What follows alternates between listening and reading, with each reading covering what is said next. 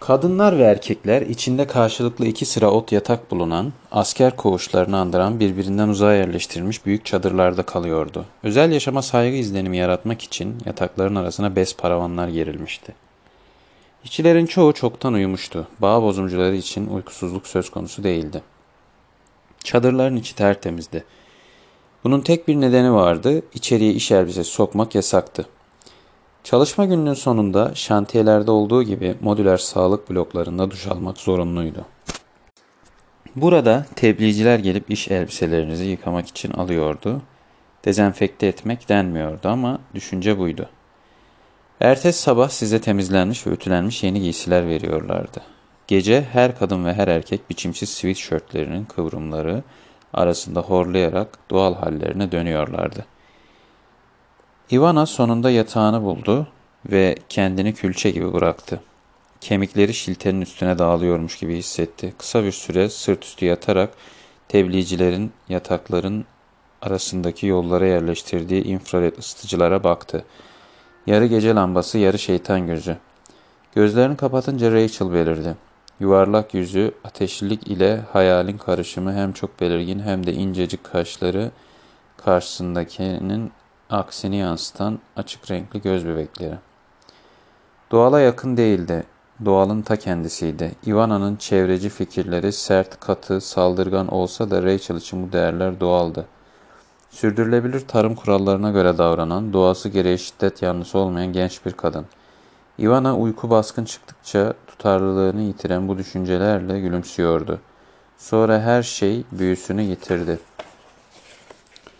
Önce örümcek ağlarını andıran mırıltılar duydu. Gözlerini açtı ve üzerine eğilmiş kızıl sakallı beyaz gömlekli bir sürü tebliğci gördü. Sesler devam ediyor, dudaklar kımıldamıyordu. Eller yaklaşıyor, onun tenine hafifçe dokunuyordu. Ivana kımıldamaya çalışıyor ama kolları ve bacakları hareket etmiyordu. Yorgunluk felce dönüşmüştü. Parmaklar, sesler, artık bunların dualar hiç duymadığı mezmuzlar, mezmurlar olduğuna emindi. O esnada tören üstadı belirdi. Sanki kilden yapılmış ve sivri dişleri olan kahverengimsi yüzlü bir hayvan. Dişler ağzında değil ağzın çevresindeydi. Eti parçalayacak fil dişinden bir sakal gibi, dudakların çevresinde bulunan kazma gibi dişler. Birden tebliğcilerin tekrarlayıp durduğu kelimeyi anladı. Das Biest, Das Biest, Das Biest. The Exorcist'teki içine şeytan girmiş küçük kız Regan gibi ot yatağının üstünde sıçrayarak kasılmış halde uyandı. Önce öksürdü, ardından kusacağını sandı. Yüzü ter içindeydi. Eskiden cankiyken olduğu gibi yakıcı ve soğuk bir ter. Kahretsin buna sebep esrarlı sigaraydı. Bu tür aptallıklar için artık çok yaşlıydı. Yavaş yavaş çadırın içindeki sükunetin farkına vardı. Horlamalar, iç çekmeler, yatak örtülerinin ışırtısı. Ama rüyasına ait tüm öğeler kaybolmamıştı. Mırıltılar devam ediyordu. Ivana rüyanın son kalıntılarını yok etmek istercesine öfkeyle kafasını kaşıdı. Ama hayır, fısıltılar sürüp gidiyordu. Çadırın içinde değil dışarıda. Yatağın içinde doğrulup kulak kabarttı. Kalın çadır bezi sesleri baskılıyordu. Tüm anlayabildiği Almanca konuşan iki erkek çünkü erkek sesleriydi olduğuydu. Tebliğcilerin çok sevdiği şu zorlukla anlaşılabilen eski dil. Tüm dikkatini topladı ve birkaç kelime duydu. Hayvan burada. Henüz değil. Çok iyi biliyorsun onun döneceği söylendi. Rüzgar kelimeleri alıp götürüyordu. Ivana hiçbir şey anlamıyordu ama en temel kelimeyi yakalamıştı. Das Biest. Rüyasında olduğu gibi. Birkaç dakika bekledi sonra dışarı çıktı. Sadece soğuğu hissetti. Gecenin sesleri soğuğun etkisiyle daha da hızlanmış gibi kulaklarında yankılanıyordu. Dikkatli bir şekilde çadırın çevresini dolandı ve sol yanına baktı. Yani fısıldaşanların sırlarını paylaştığı yere baktı. Kimse yoktu. Hatırladığı kadarıyla seslerinde kaygı vardı. Das Biest kimden bahsediyorlardı? Kutsal kitaptaki bir isimden mi? Eski bir inançtan mı? Samuel'in katilinden mi? İsimden mi? Eski... Birden arkasında birinin olduğunu düşünerek geriye döndü. Bir gölge görmeye çalışarak gözlerini kıstı. Karanlığın içine baktı. Hiçbir şey yoktu. Akıl dışı bir güçle itilmiş gibi bir dizine yere bir dizini yere koydu ve avucuyla toprağa bastırdı. Hayvan oradaydı. Karanlığın derinliklerindeydi. Buraya geleli henüz üç gün olmuştu ve daha şimdiden yarı delirmiş haldeydi. Çadır boyunca görünmeden ilerlerken bir sahne dikkatini çekti. Gün içinde olduğu gibi giyinmiş, siyah elbise ve beyaz başlıklı kadınlar tek sıra halinde kamp alanını boydan boya geçiyorlardı. Kollarının kıvrımlarında ertesi gün için katlanmış giysiler, iyice yıkanmış ve ütülenmiş başlıklar ve önlükler taşıyorlardı. Elbiseleri bu iş için ayrılmış kapaklı büyük bir sepete koymak üzere sağlık bloklarına doğru yürüyorlardı. Ivana yeniden çadıra girdi ve çadır bezinin aralığından onları izlemeye devam etti. Bu gece kadınları sadece giysileri bırakmıyorlar. Bu gece kadınları sadece giysileri bırakmıyorlar. Bir dünya görüşünü, yeni günün saflığını, ertesi günkü çalışmanın güzelliğini de sunuyorlardı. Sadece iyilikle yoğrulmuş masum varlıklar. Gerçekten masumlar mı? Cılız bir ses beyninin içinde fısıldadı. Tanrı seni duysun.'' Newmans akşam yemeği yememişti. İçten içe bundan küçük de olsa bir mutluluk duyuyordu. Atlanan her öğün, diyet konusunda kazanılan her zafer onun için gülünç bir övünç vesilesi oluyordu. Yaşla birlikte şişmanlamıştı ve boş vermişliği bir aşağılama olarak yaşıyordu. Kendine her gün bir kase pirinçle yetinen bir sadu gibi hissediyordu. Tıkılma dürtüsü karşısında stoacı bir ruh maalesef. Cep telefonu çaldı. Desnos. Sizi aşağıda bekliyoruz. Demek ki istediği ekibi oluşturmuştu. Newmans 12 metrekarelik odasına ve canlı motifleri olan sarı Jui duvar kağıdına dikkat bile etmeden uzandığı yatağından kalktı. Merkez ofisin açılışı sırasında emniyet müdürü ona şanslısınız tüm Fransa'yı dolaşacaksınız demişti. Ama şimdiye kadar yaptığı tek ziyaret köşedeki morgaydı. Yemek yemek, arabanın içinde sandviçlerle yetinmek demekti küçük şair şehirlerin cazibesine gelince onlar kokuşmuş otel odaları ve çukurlarda cesetler bulmakla özetlenebilirdi. Aslında tüm bunlar onun için çok uygundu. Sadece kötülük ve ölüm onu ilgilendiriyordu. Diğer konuları sıradan insanlara bırakıyordu. Yaşamı tercih eden ve ölümü unutmak isteyen insanlara. Aslında gerçek hayatta asla tahammül göstermeden koruduğu insanları. Otelin restoranında bir avuç jandarma onu bekliyordu. Mum sarısı küçük abajurlarla aydınlatılmış ve 17. yüzyıla ait alay bozanlarla dekore edilmiş parşömen rengi bir salonun ortasında lacivert parkaların içine gömülmüş soytarılar. Stefania jandarmayı tek tek ona tanıttı ama bu soyadlarını aklında tutması imkansızdı.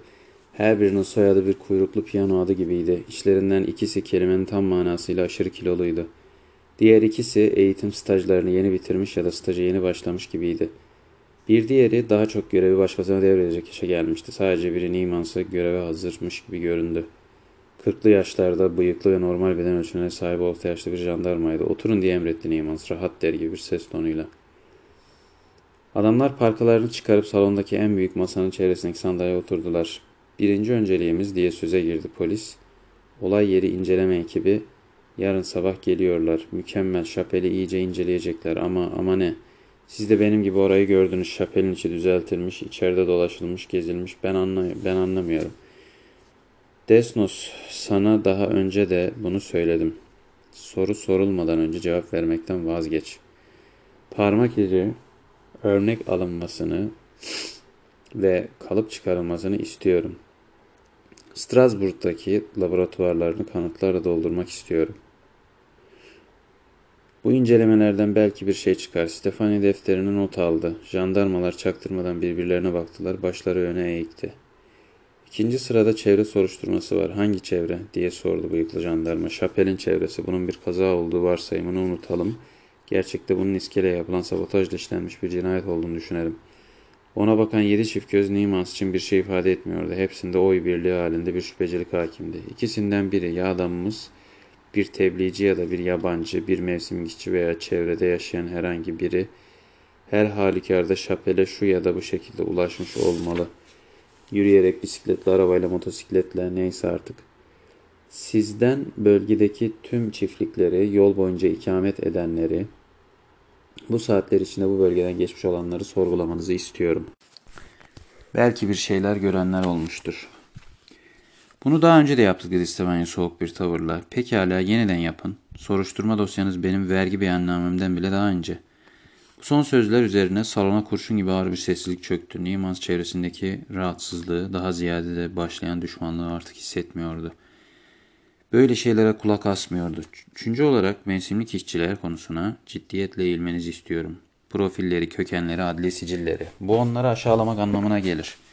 Hayır bu sağduyulu davranmaktır. Bana tebliğcilerin şiddet yanlısı olmadığını ve cinayet işlemek için en ufak bir sebepleri olmadığını söyleyip durdular. Geriye kim kalıyor? Bu bölgenin yakınlarında olan buradan 500 metre ilerideki kamp alanında uyuyan mevsimlik işçiler. Bu da araştırmaya değer bir şey. Bıyıklı jandarma karşı atağa geçti. Hepsini sorgulamak zorunda mıyız? Kesinlikle. Cinayet saatinde nerede olduklarını teyit etmek ve buna göre bir değerlendirme yapmak gerekiyor. Ayrıca kooperatiften onların iş başvuru formlarında isteyin. Jandarmalar sandalyelerinde kıvranıp duruyor. Desnos boğazını temizliyordu. Ne diye sordu Niemans. Bu çok zor olacak. Çünkü böyle bir operasyonun bağ bozumunu geciktirme riski var. Bu konuya değindiğiniz için teşekkür ederim. Bir kez daha hepimiz için anlaşılır olmasını istiyorum. Bir adam öldü ve bu önemli bir olay. Artık bu bağ bozumu hikayelerini duymak istemiyorum. Bizim soruşturmamız öncelikli.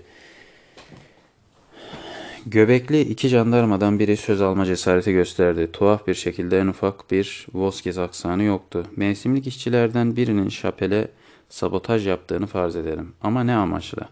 Samuel öldürmek için mi ve hangi nedenle? Hindistan cevizi ağacını sallayalım. Kim düşecek göreceğiz. Baş parmağını avucunun içine yapıştırarak diğer parmaklarını iyice açtı. Dört rakamı yeni bir konuyu belirtiyordu. Bu konuyla ilgili olarak şantiyede çalışan işçileri de sıkıştırın. Kimse bundan söz etmiyor ama her şeye rağmen iskeleleri sabot etmek için en elverişli durumda olanlar onlar. Desnos az kalsın bu adamların da sorgulandığını söyleyerek karşılık verecekti. Niemans da bunu sezinlemişti ama vazgeçti. Beşinci etap çok daha hassas. Sesini alçalttı. Sanki onları yumuşaklıkla kendi düşüncesine katmaya çalışıyordu. Zahmetli bir iş yapmamız ve tebliğcileri sorgulamamız gerekiyor. Size söyledim. Tanık ifadelerini imzalamadıklarını mı? Pekala onlara bunun sıradan bir konuşma olacağını söyleyin. Konuşmayacaklardır ve ayrıca söyleyecek bir şeyleri yok. Biz Samuel'in yakınlarıyla görüşün.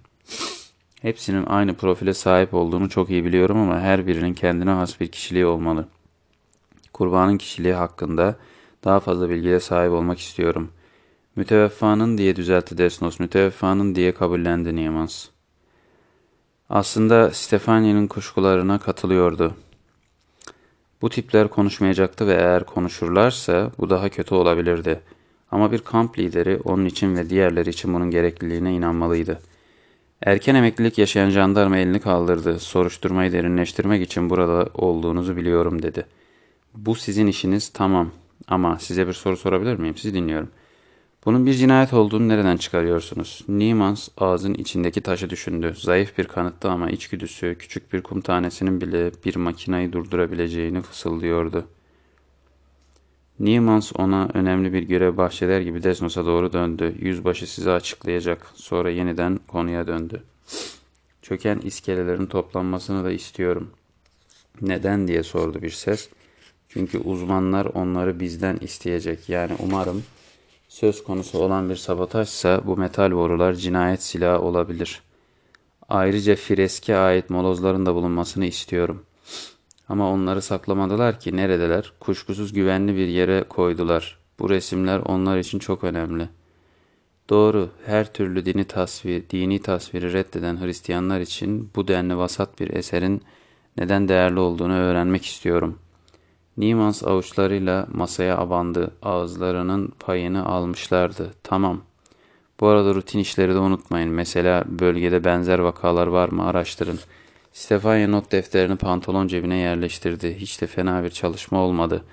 Yarın sabah görev dağıtımı yapacağım ve hayır hemen başlayın. Yedi çift kaş aynı anda havaya kalktı. Niman şefkatli davrandığını sanarak onlara gülümsedi. Üzgünüm çocuklar ama bu durumda kaybettiğimiz zaman telafi etmemiz gerekiyor. Kötü ve yetersiz çalıştığımızı mı söylüyorsunuz diye sordu Desnos. Yanakladı bir arabanın fren lambaları kıpkırmızı olmuştu. Hayır. Ama bulunacak hiçbir şey olmadığına sizi ikna etmişlerdi. Bu yüzden beni çağırdılar her şey sıfırdan başlamak için. Dayanışma göstergesi olarak otelin kapısına kadar onlara eşlik etti. Brason'un e, karanlık sokağı, buz gibi rüzgar, köşelerinde tit titreyen sokak lambaları. Tüm bunlar onun her zaman düşündüğü şeyleri destekliyordu. Taşra'da gün batar batmaz bir tür korku yorgunluğu oluşuyordu.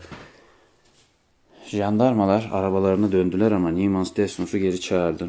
Senden Samuel'in ardındaki taşla ilgili soruşturma araştırma yapmanı istiyorum. Bu bir tür ayin bile olabilir. Son yüzyıllarda ya da yüzyıllar içinde benzer olaylar olmuş mu öğrenmemiz gerekiyor. Hemen işe koyulmamı mı istiyorsunuz? Nimas cevap vermedi. Söylemeye gerek duymamıştı. Amirim diye devam etti. Bakışları sertti. Soruşturmayı nasıl yeniden alacağımızı bize açıkladınız. Ben de size bir tavsiyede bulunabilir miyim? Be my guest. Buyur yap. Eğer küçük dağları ben yarattım tavrını ve taşrayı küçümseyen Parisli gibi davranmayı bırakırsanız sanırım bu bizi daha fazla motive edecek ve çok daha hızlı yol almamızı sağlayacaktır. Ben bize her baktığınızda ya da işimizi bize hatırlattığınızda ucu boklu bir değneğe dokunuyormuş gibi bir izlenim yaratıyorsunuz. Ama kadın jandarma bir adım ilerledi. Yumrukları hala palaskanın üstündeydi. Size başka bir şey daha söyleyeceğim amirim. Gubwiller'da doğmuş. Sadece 8 yıldan beri jandarmada görev yapıyor ve haftada iki kez tart flambe yiyor olabilirim ama bir başkasından daha aptal değilim ve eğer Samuel gerçekten öldürüldüyse katili yakalamak için her şeyi yapacağım. Nimans kahkahayla güldü. Katili bulduğumuzda ondan bir tane yemeğe davet edersiniz. Bir tane ne? Tart flambe. Yanında da domene şarabı diye ekledi Desnos. Bir kulağından diğerine yayılan bir gülümsemeyle.